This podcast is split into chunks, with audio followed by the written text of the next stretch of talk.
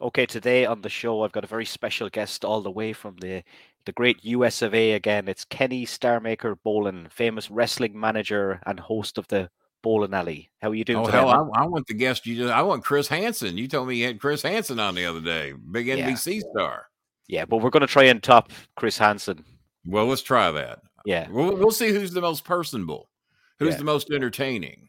Yeah, who's the most electrifying? We'll find that out at the end of the pod. And you can be honest with it. If it's Chris Hansen, I'll take a bow. Yeah, we'll have to maybe do it.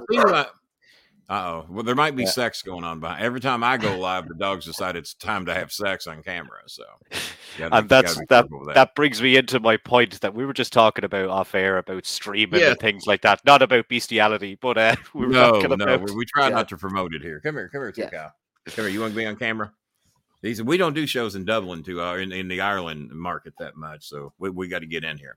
Well, that's Scooby, that's Tucow. Hey, we're widescreen now. You see the big screen. That's as a matter of fact, Chris Hansen appears on that network every night. That's MSNBC, and there you go. So I got MSNBC queued up. Chris Hansen could come on here in a matter of. Hi, Scooby. You like Chris Hansen? He says, "No, I'm looking for that cat food. I keep cat food on my desk because the cat comes up here and eats during my shows." And Scooby wants the cat food, but you can't have the cat food, right? Okay. All right. He's going to hang in here for a minute, I guess. Whenever I do a show here, because here's Choco, the show's gone to the dogs. They see that red light coming on, and that's it. They're attracted. I think that's what they know every time I go live, because otherwise they never come bother me over here. But when the shows go live, they're over here like, hey, we want to get on camera. We might get a donation or something, right? Yeah. All right. Scooby's a camera hog. He's a camera hog. He was on in Dublin earlier today because my daughter-in-law, who lives in Dublin, was at the mall, and my son's chatting with her, and her friends see the dog. Oh my God, that dog looks like Scooby! They said, "Well, guess what the dog's name is?" They said, "The dog's name's Scooby." I said, that's the dog's name. Yeah. So in Ireland, we call it the shopping center. The shopping center. Okay. Well, the mall shopping center, the Galleria. We have the Galleria down here in Louisville. So, lots of different. But you don't use the phrase mall over there much. No, we don't use mall. No. Mall. Okay. All right. Well, you're the land of Conor McGregor. So what do you guys know? Yeah. Did you get any Conor McGregor insults with Chris Hansen? Probably not. No. I didn't think so. Poor old Conor kind of. I think the money kind of ruined him from that Floyd fight, you know. It kind of seems that way, don't it? It kind of seems that way. He's having fun, though. Let's just say that. What I was going to say was we were kind of talking about being podcasting. What I'm going to say is that we started this show 17 minutes late is what I'm going to say. Yes. I'm an important man in the wrestling business, or I was 10 years ago. So keep me hanging around 12 minutes. What the hell? Imagine Broadband. That's who we're going to blame. We'll call him out here. Let's bring. What is your broadband company? We have Spectrum over here. What do you got? Imagine is mine. It's a satellite. Imagine if it's going to work or not is probably what their motto is. It's normally good, but not tonight. No sex, please. And they're both boy dogs. Republicans hate my dogs because gay lovers and all. What I was going to say, YouTube, podcasts, and all that kind of stuff, you said you don't really do the Twitch thing.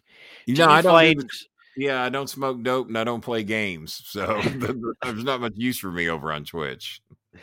Do you find that everything you put up on YouTube, because I find it these days, is like nearly demonetized straight away, and you have to claim appeal against the video? Believe it or not with mine, because I don't show any video clips anymore. I used to, and then we got hit all the time.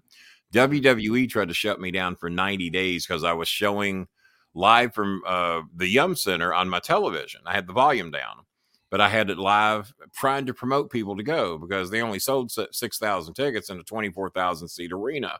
They tried to make it look full, but we knew it wasn't.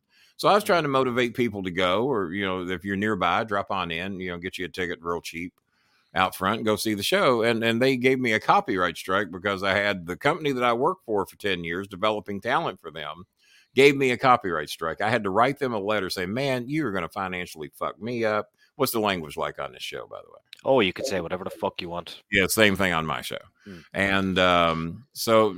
And plus, we raise a lot of money to help Filipino families. So not only are they going to hurt me a little bit, they're going to hurt my Filipino families a lot. And we're building a house for a group right now. That's why you see foodforfilipinos@gmail.com. That is the PayPal address if you'd like to donate to help those families out. Every $5 donation goes a long way, because for every 12 donations we get that are $5, that's $60. That'll feed a family of four for 30 days or more. So if you feel it in your soul, you got an extra $5. What is that over there? Probably about 5 pounds, I guess. About the same. We're euros, but it's the same. Euros, excuse me. My bad. Yeah. Now, who's pounds? You tell I'm England. Geographically inclined. That's England. The old enemy, yeah. Well, she was in England recently, too, so I guess that's why I get my pounds and my euros confused. Yeah, England's pretty short. Is the pound reasonably close or no? I think they're all close now at the moment. They're all pretty close? Okay. Yeah. But yeah, they tried to get that was the most serious thing I ever had to deal with, because they were going to shut me down for 90 days. And that would have killed me and those families. I mean, because my supplemental income comes off of this. We feed a lot of families on every show we do. And so I wrote them a letter, and they got me reinstated within 3 days. So instead of 90, but still an inconvenience.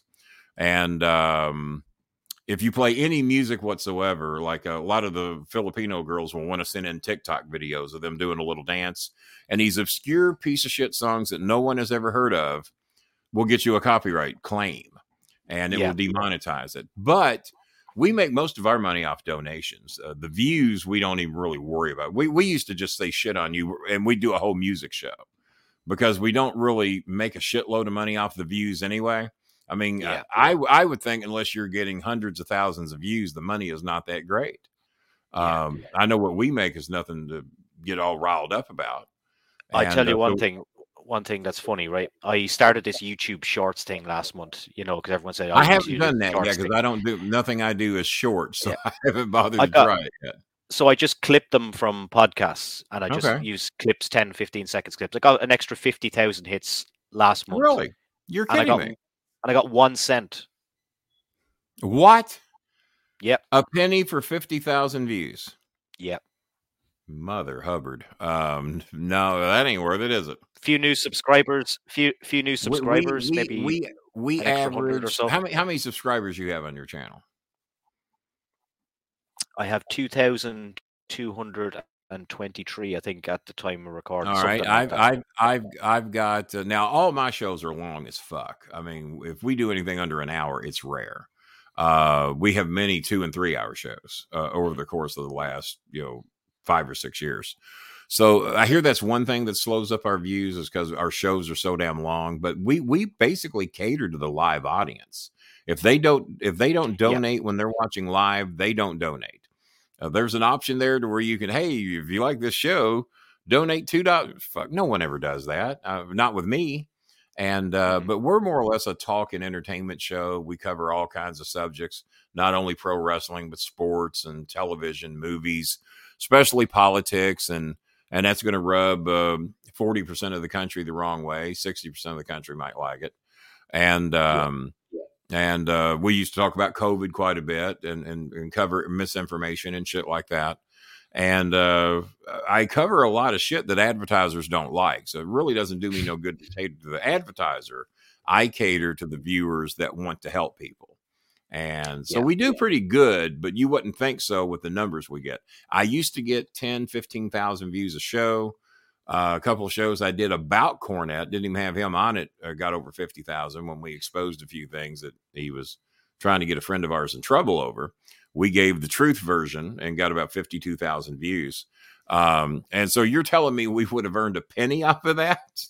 We demonetized the show because people accused us of, oh, you're just trying to make money off Cornette's name. I said, well, fuck you. We'll just demonetize the show. So I don't know what we would have made. It's the short, and we didn't take donations that night either. So how many goddamn views you got to get to make a penny off 50,000 views? That's a penny of 50,000. That's the short stuff. That's just shorts. A bad month will average 12 to 15,000 views in a month, and on a good month we'll average 25 to 35. And but I've got a lot of content out there. I've been doing these shows for quite some time. My next show, I think, will be 1,309, I think. So we got a lot of shows, and they're all long as fuck. You know, yeah. the shortest shows are 55 minutes to an hour. The longest ones are 90 minutes to 3 hours. Yeah, I've even done a few 12-hour shows raising money marathons. I think my longest show was maybe an hour and 10 minutes or something like that. And I tried to keep them between. Yeah. Some of them could only be 15 minutes. When I was doing Sportskeeda, they like to keep the shows. Well, I tried the short shows because everybody told me that's where the money was. And we didn't make dick because we weren't giving anybody time to donate. If they did, because they don't donate if they're not watching the show live. And, we'll put Filipino families on. So our structure is just so much differently than what other podcasters do. And people wouldn't think we do very well, but not only do I make some money for myself, we feed a lot of people. Ice cream for the Philippines. We do. We get bags of rice for families, pay their electric bills. Shit, I sent out 5 or 6 payments today alone, just off what we raised off the Tuesday night show.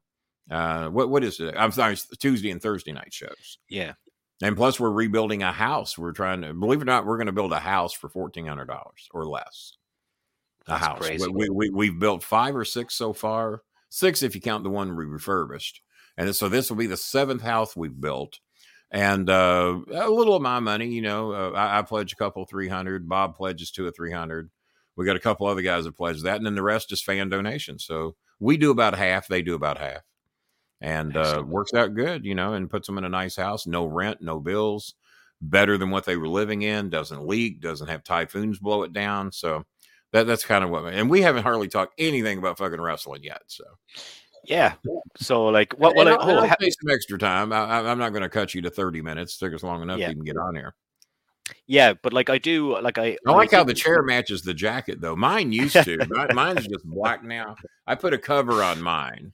But mine's black and white. So my jacket would have matched my chair if the cover wasn't on this. Yeah. When I started the show, I didn't want to focus directly on pro wrestling because it's very hard to get some guys. And I just thought, right, I'll just cover music, different things, kind of like what you do, you know, because if you're focused directly on pro wrestling, you kind of need to be doing... Our most popular shows are when we talk about music and television and movies. Those are probably the most popular and interactive shows because everybody's got something to say. As a rule. Yeah. Mostly now my more popular videos will be wrestlers because some of the websites are always kind of watching what these guys say and they'll write some, they'll take some quotes and that gives me a nice. Oh, that's what I was called Mr. Clickbait on Sportskeeda because I will tell you the truth about these people. And I will also not hold back on how I feel about them. If I worked with them and they're a prick, you're going to know about it. If they pulled some shit, you will know about it. And if they were sweethearts and good guys, you'll know about that too. And I don't give a fuck who I piss off. I've been retired for quite some time. I'm not trying to get a job anywhere. And I'm set up pretty good on AMC and ape stock shares. Financially, I'm going to be all right. So I'm not beholden to anybody.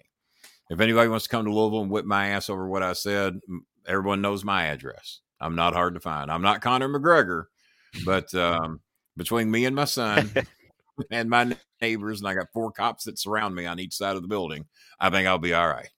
So if I'm worth going to jail over because you don't like what I said or possibly get your ass beat pretty bad, probably best you just sit there in your living room or your mother's basement and just shut the fuck up and take the criticism and go with it. I'm pretty mouthy for a 62-year-old man, ain't I? You just say what you want. Just say what you want. Shit, right? Who gives a shit? So look, a lot of people that'll be watching this obviously will be wrestling fans. And, how did you get involved in OVW? I've worked with and have managed everybody, so you know it's hard to throw a name at me that I haven't worked with, or at least worked on a show with, or know of. You know, it's kind of hard to throw any names at me. I mean, shit, I've worked with. Stone I'll throw Cold one Steve name Austin. At you. That you probably go ahead. Yeah. I'll throw one guy that you managed that I thought never got the push he deserved as a singles competitor in WWE, Mr. Rob Conway. Yeah. What's your thoughts on him? Rob Conway was the only 3-time member of Bolin Services at Ohio Valley Wrestling. He came and went 3 times to go heel, babyface. And, of course, with us, he was the heel. And he did very good both ways. He was a hell of a babyface. The crowd really loved him. He was a hell of a heel. His biggest flaw when he got to the WWE, and he'll admit this, I've heard him say it, is that, and also he recommended me to get the broadcast job along with Al Snow when that slot came available at OVW after Cornette had been fired. They thought that I was the best one to take his place. Well, I had the job before he got there. Jimmy fired me, so I would have to manage my own talent and to get me off the broadcast booth. So Jimmy fired me, and then I replaced Jimmy when he got fired at the broadcast booth. And me and Rob always got along real good. And but his biggest flaw, and this is out of his own mouth, is that he started believing the Iron Man gimmick. He thought he was that guy. And there's a lot of people that have worked with me because I was able to get so much free stuff in Louisville through selling my personality, the television show, personal appearances, shit like that. I didn't pay for much of anything. And so I was known as a scammer and a con artist and all that shit. And the stuff that was in the book about the Kroger meat opportunity. So some of the guys that didn't know me real well thought that was the guy I really was, that I would con or scam anybody out of anything. And I don't enter into deals with anybody where we're both not happy with what we're getting. And so all these, well, he scammed that restaurant. He scammed this. No, nobody gets scammed. If I'm not happy with what I'm getting and they're not happy with what I'm getting, that's not a good deal. And you don't keep doing that deal over and over and over again, which is what we always did through my 17 years with Ohio Valley Wrestling. If they didn't like the deal they was getting, they wouldn't keep having me come back. So I didn't eat for any, I didn't pay for any food. My cars were free. Rent was pretty much free due to renting out rooms to wrestlers. They would have a bed of satellite television, of TV, nice setup. And by renting out 3 or 4 rooms of the wrestlers, shit, I was making money off my house. I wasn't losing any. So I didn't pay for anything. So Jimmy even said, it's like you make $100,000 a year and you never have to leave Louisville. You know, you only work on the shows you want to work on. We don't make you go anywhere. So I really had a dream job here during that time. And then I got 30% of all the personal appearances I booked. If they were paid personal appearances, sponsors got their appearances for free. But if Paul Miller Ford wanted Stone Cold Steve Austin to sit with him at the autograph table, that's $30,000, $10,000 for the Hardy Boys, $10,000, $15,000 for Jericho, $5,000 for the Big Show, $5,000 for Mark Henry, just sit at their autograph table. Well, if I booked them and I booked them all, I got 30%. Pretty good deal. Yeah. And then the rest of the money goes to OVW. You know, the wrestlers didn't get it. They're being paid by WWE to come here. So it was just another revenue way to make money. And fuck, if I'm getting 30%, well, here's the other thing. Here's the company's getting 70% of the money they wouldn't have got because they didn't have anybody else that knew how to do what I did. Booking us on WHAS radio. And of course, Cornette would come in and take a lot of credit for it because he would go down there as the face of the WWE. Okay, we got Kenny, the local star here, but now we got Cornette. He's all over WWE television. He was on WCW. So now you got the national recognized guy and the local recognized guy. And then we'd both go in there and close deals with WHAS radio and television, stuff like that. You know, get our TV deals, get us on in multiple cities.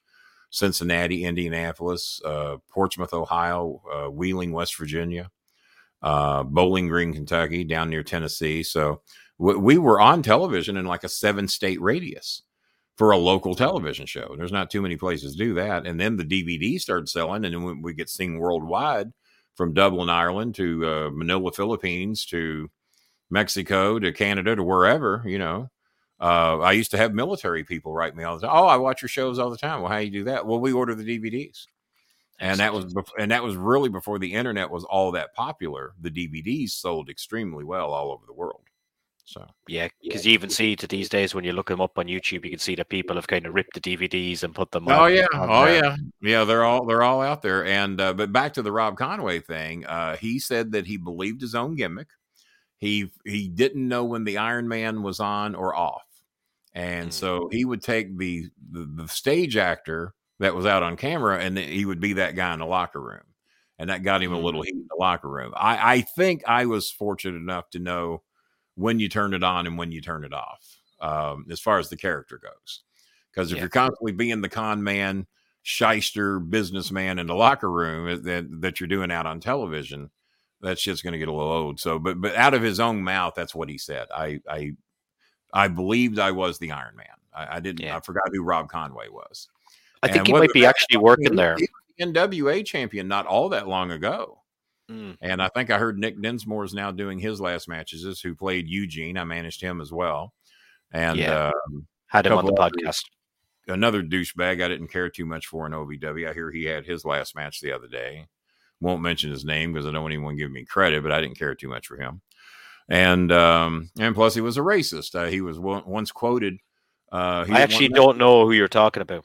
I'll tell you off the air because I'm not going to give him any credit. Okay. But he once made a statement with me and my son that he had a problem with Mexicans. And I was, well, what's your problem with Mexicans? I just don't want them here. Well, he was married to a Canadian. So that's he was married to a Canadian. He didn't mind her being here. But the people with darker skin from the South, he had a problem with them being here. And several members of my family are married to Mexicans. So I found it to be quite offensive. So once we realized he was a racist little fuck based on the color of your skin, we didn't have too much use for him. Yeah. So for those, there's some people out there that now know immediately who I'm talking about. Mm-hmm. So it's went over my head. And if you don't, I'll tell you after the show. I'm not going to give him any fucking publication. Yeah. One man you mentioned there just was Steve Austin. Just curious to know. I actually was in Dallas last year. What did you think of that match and his return? And obviously I thoroughly enjoyed it because he's always entertaining no matter what he does.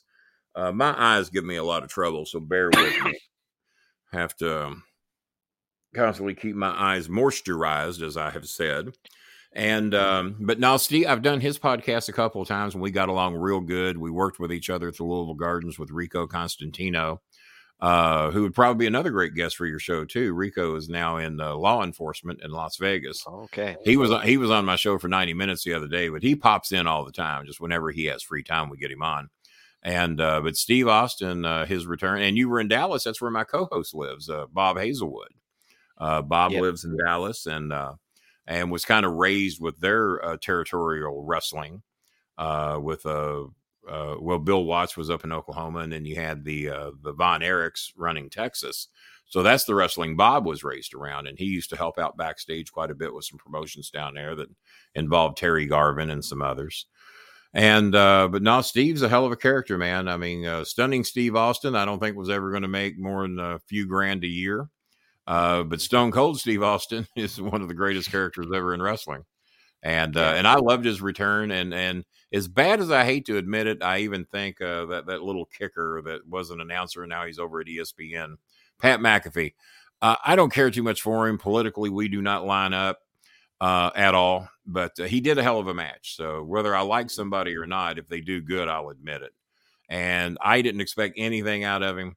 And he did a hell of a job with what they gave him to do. So I will give him that. Yeah. Politically, we don't line up too good. And anybody that wants anything to do with Joe Rogan can kiss my ass. I got no use for it. Yeah. Now, is racism as big a deal? And I would think it would be. But then again, racism is everywhere. People just want to hide it. It is. The percentage of blacks now, if you figure in blacks, Mexicans, Latinas, Cubans, if you factor in everybody, we are getting almost, if we're not there already, to a 50-50 split of what's in America. The whites are getting ready to become the minority, and politically they're having a lot of trouble dealing with it. But I remember when I was in high school, they said that it was the ratio was 1 black for every 10 white, and now they claim it's 12. That doesn't seem like, since the 1970s, that doesn't seem like it's increased that much. But what would you say the ratio is in Dublin as far as dark-skinned people of any race? What would you say? Because I could see, just from what I've seen out of some people from Dublin that came over here and got famous, I could see racism being a problem over there. I really could. And some of those get linked with our southern backwoods rednecks that think that if and many of them don't realize that their parents came from another country as well. They just had the good fortune for them, is the way they see it, that their shade of skin was lighter, so I'm better. And I hate that fucking thought process. When I see how the slaves were treated, it just eats me alive that you think because your skin is a lighter color that you're a better person than the darker skinned person. And that was what it was based upon. They looked different. They thought a little bit different. They might act a little bit different. So also, I'm better than you. Well, most of them didn't come from this fucking country either. And Trump had no problem letting people from Norway come to this country. but he didn't want anybody from Mexico coming. As you notice, he wanted to build a wall around Mexico.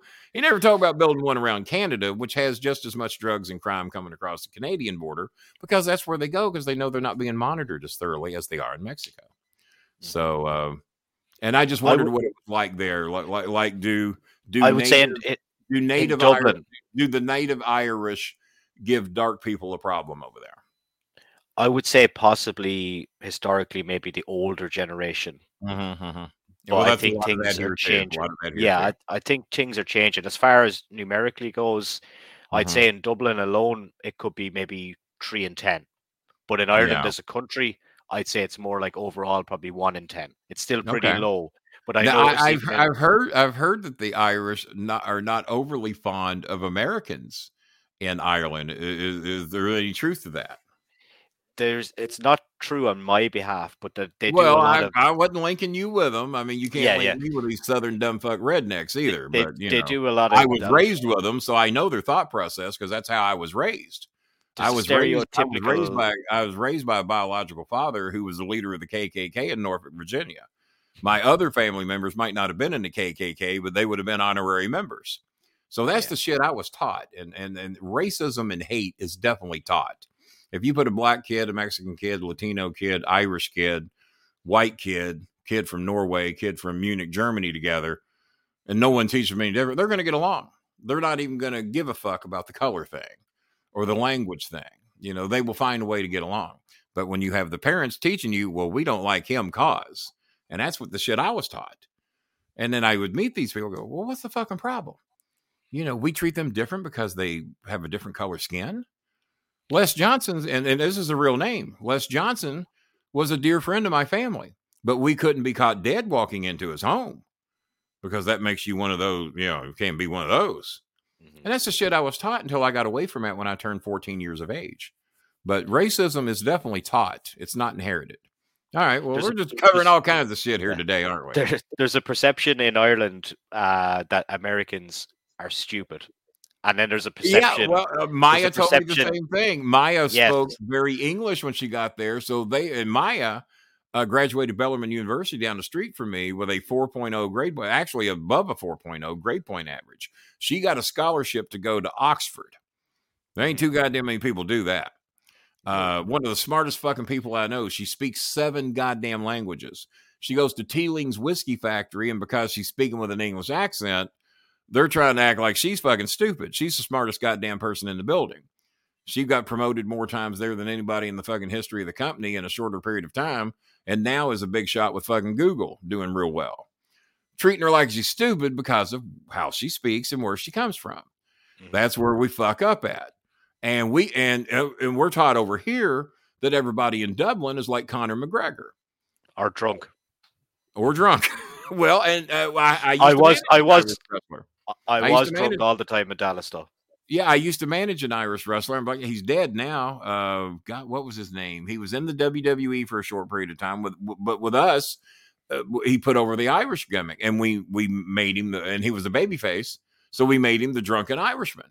Easy place to go for wrestling. And Conor McGregor, I don't know if he's a racist, but he sure comes across as one. What's your opinion? I wouldn't be surprised. The guy is always in trouble. Let's just say that. You don't hear everything over there that we hear over here. Probably not. We probably know. Ireland's a very small country.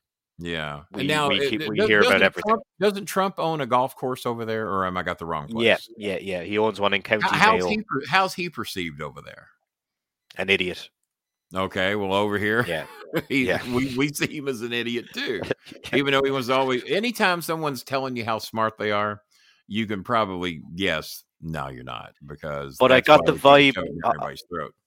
I got the vibe though when I was in Dallas. Well, an idiot and a crook, by the way, an idiot and a crook. Now Texas is going to be his best shot. A lot of backwoods rednecks who love Trump in Texas, but it's only about 55% of the state that like him. The other 45% can't fucking stand him. Mm-hmm. Yeah, I got the feeling that he was somewhat more popular in Texas than we would have been if we were in a different part of America. That's the only ever. Anytime you're in the deep South, those are the backwood. Not all of them, but I was raised in the Deep South, and that's where the backwoods rednecks are.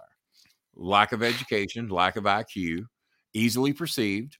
And also they accused the Bible thumpers. They said that that Republicans and the GOP take their act to the Bible thumpers because they've already been taught to believe an unbelievable story, the Bible. And so that is how and Neil deGrasse Tyson said that.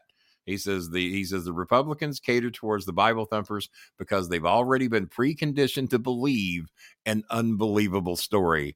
These people will believe any fucking thing. And there's still people to this day that God's coming. He's going to do this. And if I pray, I'm going to get this. He's going to take care of me when I. And no, he's not. I'm sorry. If there is a higher power, he's fucking up. You know why? Because babies keep dying in tornadoes. Yeah. Pardon the phone ringing. I got no way to shut it. It's all good. I was trying to see. That's telemarketing. So just bye. All right. Yeah. Someone telemarketers all fucking day. But how religious is Ireland? Now the Philippines is 84%. Ireland's pretty religious still. Are they? Yeah. The Philippines are 84% Catholic, which I was on television over there for 5 years. I have tons and tons of friends over there. They're 84% Catholic. I married a Catholic. Girlfriend before her was Catholic.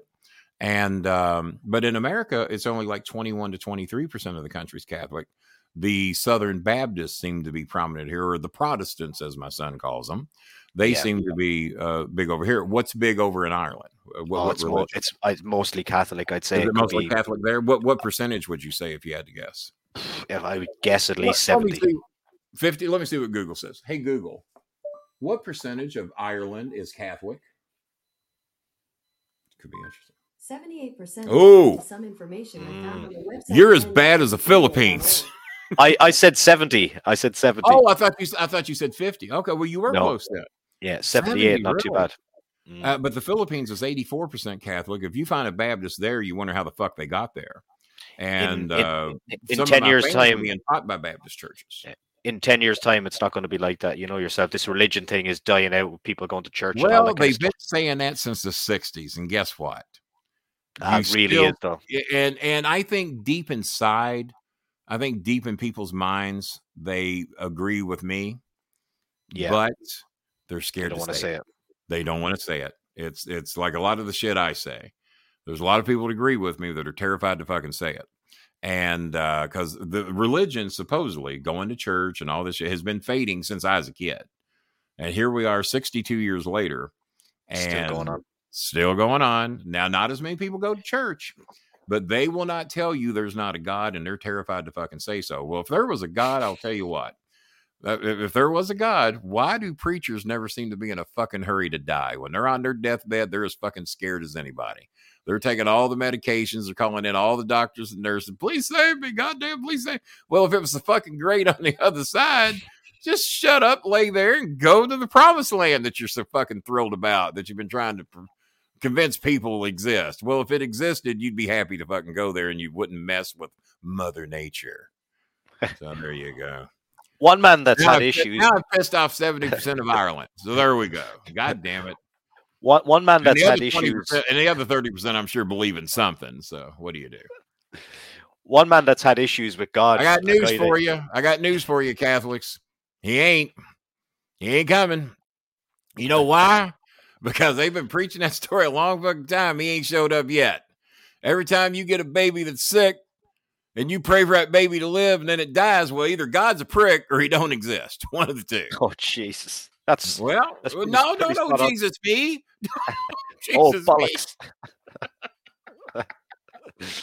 oh, me. And I also say, hey, whatever gets you through your day. Whatever gets now that I've angered 70% of your country and are probably hopping on planes to come to my street right now, whatever gets you through your day. But trust me, if you just do the math and just look at shit right, even Cornette, who believed in God forever, when his mother died on a toilet of cancer, and he says, Kenny, I'm with you. There's no God. I said, well, and this was 15 years ago, when his mother passed away. I said, well, why are you with me now? He says, no God would let my mother die the way she did. He said, you would agree with me. My mother was a saint. I said, she's probably as close as they get. He says, no God would do that. And he became a bigger atheist than me. I believe in karma. And my son says that is a form of religion. But Trump makes me believe there is no karma. Because, but maybe karma is about to be served. He's got everybody up his anal orifice right now. And if they don't get him now, they ain't never going to get him. But money and politics, money and power gets you out of a lot of shit that me and you can't get out of. Mm-hmm. And that ain't right. That ain't right. Yeah. Law should be the law. If Trump fucks up and I fuck up, we should be facing the same fucking sentence, but it don't work that way. Yeah. How much money you got? We'll get you out of this. Oh, you need a good attorney. Well, I can't afford a good one. Well, you're fucked. You're going to prison. Okay. Well, all right. Well, because I ain't got no money. The law doesn't matter. So no, fuck the poor and buy yourself out of your trouble. And that's what Trump has done his whole life, is buy himself out of trouble. Money and power leads me to Vince McMahon. There's a clip from the podcast that I won't mention now, but I'll send it to you later. That's been picked up by Vice TV to go on this documentary. Oh yeah. Okay. That's coming out. So you got a clip that's going to be on Vice? Yeah, it's only going to be a couple of seconds. None of my shit's made Vice yet. I'm hurt. They need to be sifting through my shows. I got some shit they can use. Yeah, just I don't know how they found it, but they found it anyway. Did you get money for it? I did, but I wasn't going to. I'll tell you about that off camera. All right, tell me off here. Okay, all right. Yeah. But what I was going to say is, any stories about working with Vince, or did you get to meet him much? By the way, what is today? Is today Thursday or Friday? Today's Friday, right? Today's Friday. I was wondering if I had to do a podcast, because I did a doubleheader yesterday too. I did another podcast before I did my own, and he was out in San Francisco, and I totally forgot what goddamn day of the week it is. Back to your Vince McMahon question. I've met him a few times. Mm. Technically worked for him for 10 years developing talent, but go ahead. Yeah. What was he like when you met him? Any stories about him? He was very nice. He had mainly heard about me for a long time through Cornette, and Vince and Cornette and Bruce Pritchard and a few others used to ride together from time to time. And Jimmy would always tell stories about me and him from his childhood and how we started our own little wrestling organization called the KWA. And well, me and Bolin would do this. Well, me and Kenny, and it was normally me and Kenny. He wouldn't even say Bolin. Well, me and Kenny wouldn't see it that way. Me and Kenny do this. Well, Pritchard and Vince, and all we heard, we thought you were a mythical character. We heard your name come up so fucking much. We didn't even think you could possibly be real. So I never met Vince in person until the first time when I was at Freedom Hall to do the match with me managing Cena and Rico against Brock Lesnar and Shelton Benjamin at Freedom Hall. We were the main event dark. And we almost became the opening match on television, but I've told that story a few times, but reflect on my old podcast to find out why me and John Cena and Rico almost opened up Raw, basically because one of the other talents wasn't ready to go. And they said, can you go out there and do that again and change the finish? So I guess I am kind of telling the story. So we're in Gorilla ready to go. And then that other match got ready and it knocked us off of Monday Night Raw. That would have been cool as shit. If we had opened up Monday Night Raw, because none of us had obviously had any worldwide television experience yet. Other than me doing some bit roles in the back to where no one, I wasn't there as Kenny Bolin. I was just a bit character in the back with Kane and a couple of other things.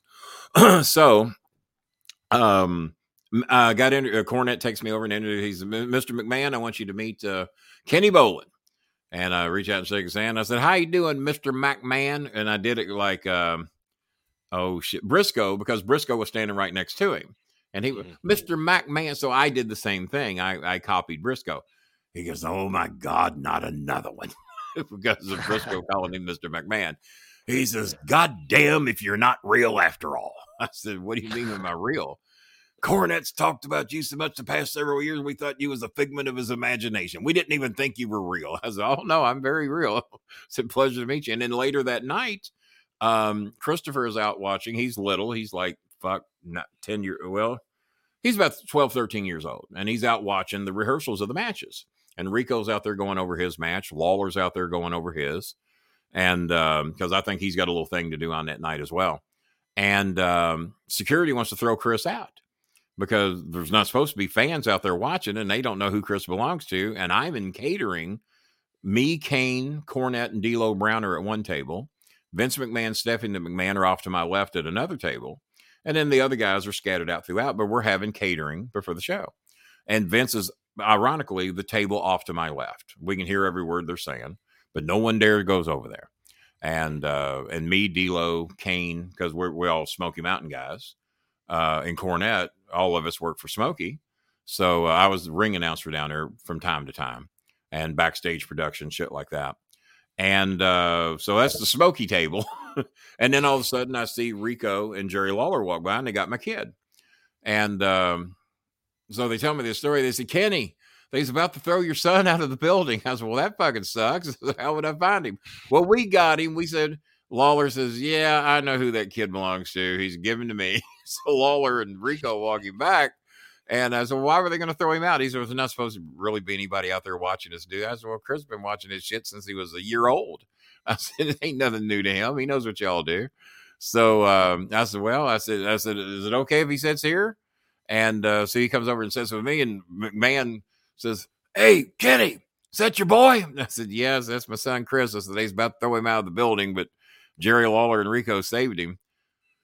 Chris, what would you think about coming over and having dinner with Vince McMahon? Chris looks at me, yeah, he didn't want to eat with fucking us. He'd eat with us 1,000 times. He's, yeah, come on over. So Chris goes over and gets to have dinner with Vince and Stephanie. So he's sitting over there, and Cornette and Kane and D'Lo. I've never fucking, I think Kane and D'Lo, we've never eaten with Vince. I said, well, Chris is. I said, Chris is eating with him. So he invites him over to have dinner. And so then, of all people, God damn it, what was his name? There's Meow Meow. Jeremy Meow Meow just showed up. I'm trying to think of his name. Tony Garea. Tony Garea comes up to me after we've had catering. I've already met Vince in the previous little thing there. And he comes up to me. He says, and he just walks up to me out of the blue. Why are you waggling your tail? What are you doing? Don't waggle your tail screen. Well, her tail's in front of you. You can't see her. If she's widescreen, her tail was just shaking right in front of the whole thing. And, well, she's eating now, so you can't see her. My Filipino thing's blocking her. So, yeah, she's eating now. It's where her cat food bowl is. So, Tony Garea comes up, and I think he's ribbing me. He comes up and says, who the fuck do you think you are? I said, Kenny Bolin, nice to meet you. Hold my hand, and he won't shake my hand. I said, we got a problem? He said, yeah. He says, why is your kid backstage eating and catering? I said, well, he was invited to be here tonight. I said, he was sitting out there watching the guys rehearse, as he's done since he's about 1 or 2 years old. I said, the security tried to throw him out. Jerry Lawler brought him to the back. And he sat at the table with me, Cornette, and Kane. Vince McMahon saw him, asked him his name. He said, come on over and have dinner with Vince McMahon. He said, I want you to know that my kids have never even met Vince McMahon. So now I'm turning into a smart. I said, well, I'd be happy to introduce him to you, to him for you. And now he's really pissed. And I said, man, I'm just here to do my job tonight. I said, my son goes where I go, and he was told he could come here tonight. And I didn't plan for him to be backstage, but they brought him back, and that's where he is. I said, if you got a problem with it, why don't you go talk to either Danny Davis, Jim Cornette, or Vince McMahon? They're the ones that had him back there. And I encourage you to talk to Vince, and maybe he'll meet your kids. And then I turned and walked away.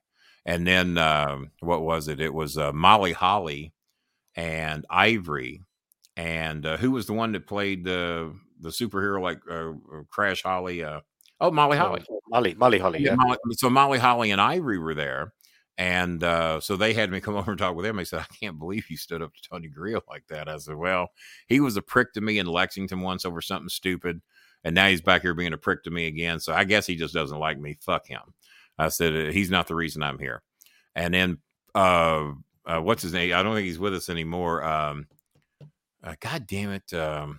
Pat Patterson walks up, and he said, man, that was cool as hell watching you stand up to Garea like that. He didn't expect, no one stands up to Tony Garea. Good God.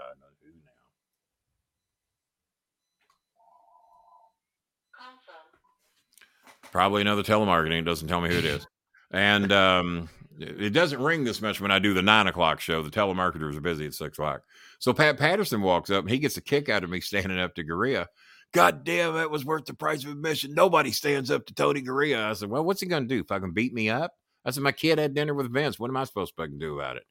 And I've never met Pat before, other than maybe brief encounters. I've never really talked to him.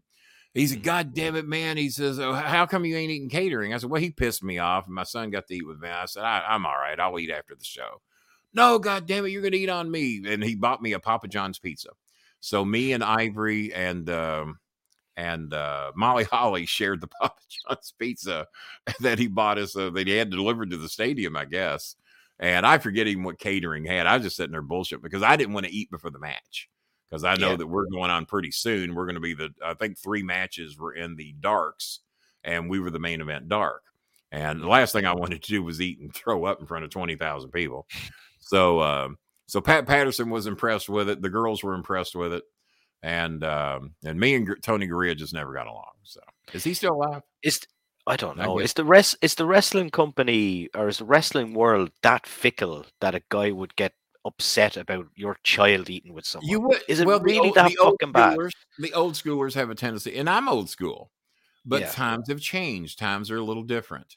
And, I guess I could see, but goddamn, if you're so intimidated by your boss that you won't even introduce your kids to him, and especially if you got as much stroke as Tony Garea, maybe the new fucking guys don't bring their kids backstage. I mean, Vince can't meet every goddamn kid on the roster, So I get that. But as much stroke as Tony Garea's got, I think he can bring his goddamn kids backstage and introduce them to Vince McMahon if he wants. But that was what he hit me with. My kids have never even got to meet him. Well, I can introduce them if you like. Because Vince had heard about me for a long time. So it was like we knew each other when I met him. He just, "Oh, goddamn, you're real after all." So, yeah, I'm real. So we got along good. But then again, I've been very critical of him here recently because of the shit that was done. And I'd heard about that shit before. Cornette tried to dumb me up to it here recently on his podcast, claiming he didn't know about it. Yeah, he did. Because this shit's been going around since the mid-'80s. Even before Jimmy worked for the company, we heard about all this shit. Mm-hmm. And when he worked with the company, we heard about shit. And the girls would talk, but they'd be terrified to try and do anything about it because they didn't want to lose their jobs. I was around when Trump groped 2 of the girls, and they were terrified to say anything because they knew that Vince would believe Trump, and would cover for him because that's his buddy. They're little billionaire buddies, or we didn't know Trump was a fake billionaire at the time, but we're about to find that out now that these taxes have been turned over to Congress. That ought to be interesting. But, women get treated like shit in the wrestling business as a rule. It might be getting a little bit better now, but it's still not as fair as it should be. And look at all the charges brought against Vince right now, all the people that are filing charges. Those people ain't making shit up, man. I mean, they went through some shit. And what was Sable sued him for $1 million, and he ended up hiring her back probably to make the lawsuit go away would be my guess. Well, I'll drop the lawsuit if you give me my job back. And, but no, he sexually harassed a lot of women, and I don't go for that shit, whether he was nice to me or not. And I've had people do that, well, Kenny, I know you hate so-and-so, but he was good to me.